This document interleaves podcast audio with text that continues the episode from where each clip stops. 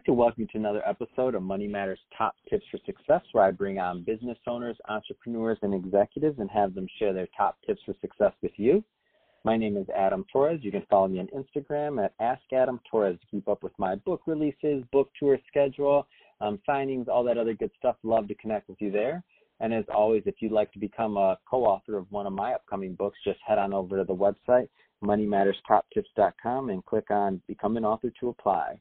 All right, so today I have Ron Morgan on the line. He is the president over at Horizon Marketing. Uh, Ron, welcome to the show. Adam, thank you for having me. I appreciate the opportunity. So, I, I mean, your background, you've done various things in marketing. You're definitely an expert, and you've been, um, you, you've done, you've done some big business. Um, I, I'm interested to get more into what you're doing over at uh, Horizon Marketing. But before we do that, let's get into your background a little bit more. Um, how did you get started as an entrepreneur? Yeah, good question. I uh, I've been in marketing just about all of my adult life. I started off, a friend of mine invited me to come apply at a company that he was in. I'd been selling for another firm and done well, and he said, "You ought to give this a shot." And I was selling a product, and I I liked the idea of, of a concept, and so marketing just appealed to me. And so I started off in, in print, and I did that for a few different companies. I ended up in directories, um, and really enjoyed it. I like the idea of, of helping to grow businesses and helping them become successful. Um, but while I was in print, uh, the internet came along and, and was doing a lot of harm to, to businesses that I was mm-hmm. working in. and as the, the rates continued to rise and the you know the results for the clients were dropping, I just simply couldn't do it anymore. And so I went to my manager and said, you know, this just isn't working for me, and so I'm I'm giving my notice. And she responded, well, what are you going to do? And I said, well, I'll, I'll go start an agency. And and just do some internet marketing. And she she responded, she's so sweet. Well, how many clients do you have? I said, well, I don't have any. I can't do that when I'm working for you. and she said, well, don't be an idiot. You're not going to hurt me. I know you'll be fair with me. Just go out and get some business. I said, well, okay. So I got a few accounts and went back and said, okay, well, I've got three. So that's not enough. Go get some more oh my god! I, I mean, she was just awesome. And so I got two more, and said, "Look, I don't want you know if this ever comes out, you're gonna lose your job." And so I just I walked away and, and left. Um, oddly enough, circle back around, she ended up leading the company later on, and now she's one of my clients. But uh, so I started off with a very simple agency. Um, at the time, you could put up a really very basic website, put a few dollars into pay per click, and you could be quite successful. And certainly, a lot has changed since then.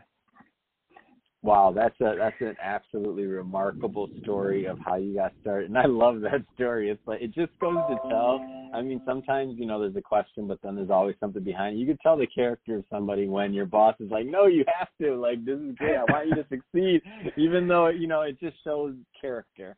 Um, yeah. So if you were if you were going back um, and kind of talking to the obviously much has changed. So I don't mean on the technology side, but there is a big transition in going from working to some for somebody to going out on your own and becoming an entrepreneur. Even if you have the skill set, for example, in this case, your skill set was mar- is is marketing.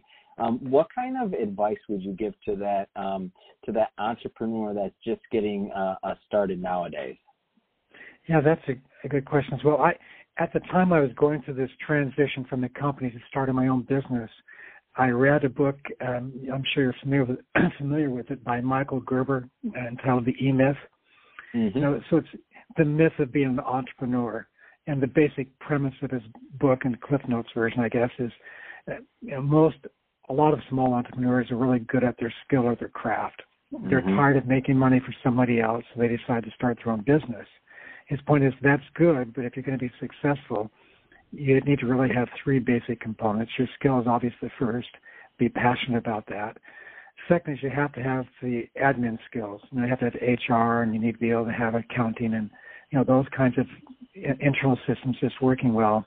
And lastly, you need to be able to market it. I mean, if you're great at what you do, but no one knows about it, it's not going to help much.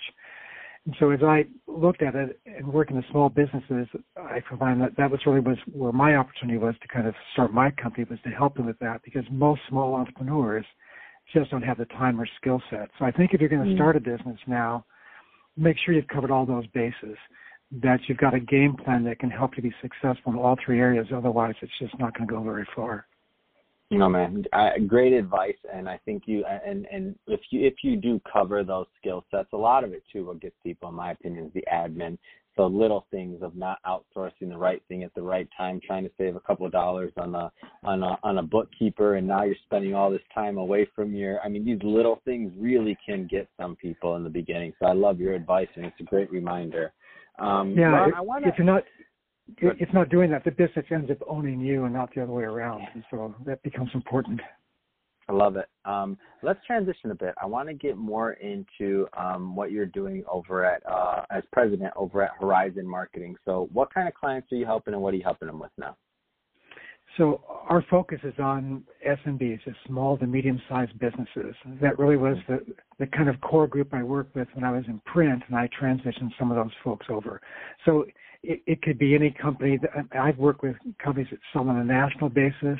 Many of them are local or regional, but it's businesses again who are really good at what they do. They just need help with marketing, and we focus exclusively on uh, digital internet-related marketing.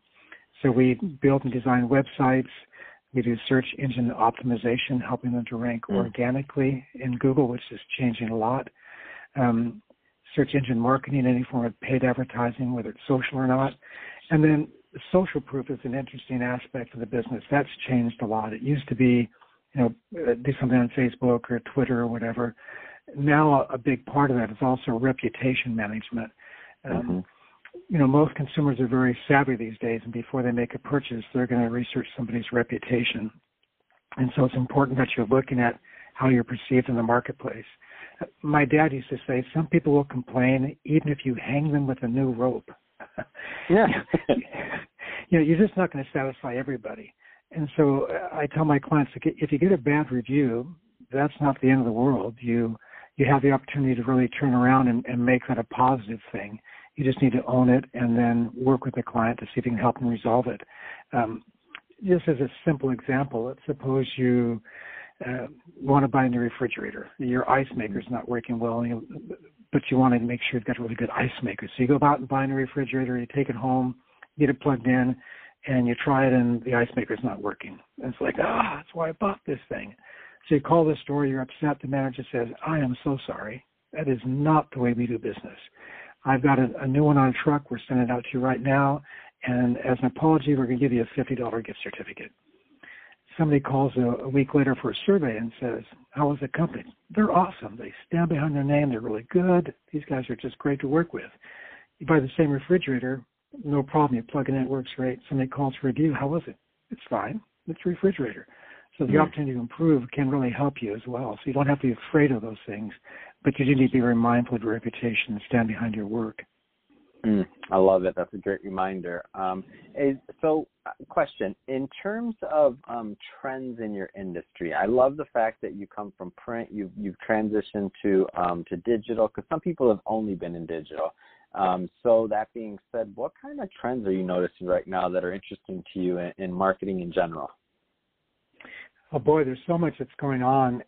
You know, we'll focus on the small to medium-sized businesses. Mm-hmm, it's mm-hmm. become such a competitive arena for them because in digital, you've got to compete against the national guys in your local market as well as the local folks that are there. Mm. And so you have to be really very sophisticated as to how you approach it, even in digital arena, because now you compete pretty much with the world, even in your local market so you have to really kind of focus on what items that that differentiates you from somebody else. Uh, do a combination of you know good quality search engine optimization that's very locally focused if you're in a local market, uh, or your specific product line that can differentiate you from somebody else. And then you really have to do sort of a broad spectrum of not just SEO or not just PPC, but again, you know, social media is important. Um, in Southern California, for a lot of small to medium-sized businesses, broadcast media is just very expensive. You know, LA is the second DMA, second designated, marketing area in the country. It's very expensive to buy it. They can't afford that. So you can do some cable kinds of things, but it's kind of a, hard to find your target market. Um, mm-hmm. The internet is a little more. You know, nobody goes to Google and does a search for a plumber unless you need one, right? So mm-hmm. if if they're searching and you can come up in those results, you obviously have a market that is self-identified. I mean, they've already determined that they have a need for your service. Mm-hmm. So to be able to present yourself in a positive way there, um, you really are in front of your target market. So you just have to be effective about deciding you know, who you want to go after, where that market is. Um, you know, social media is a younger crowd. You know, you should be doing Instagram, got the through Facebook, those kinds of things. So understand mm-hmm. where your market is and go after them effectively. So I know you said you work with uh, small to medium-sized businesses. Are there any um, specific industries that you like working with or tend to work with? Yeah, that's it. Uh, we really have a pretty broad group. Um, hmm. I do companies who you know sell products online nationally, so women's athletic apparel. I've got a company that builds sports courts, um, outdoor sports courts. I do lots of service type industries, so you know anywhere from plumbers to roofers to electricians. Um, really, I just look for people who have a need for mm. a, a, constant source of leads coming in on a regular basis. Mm.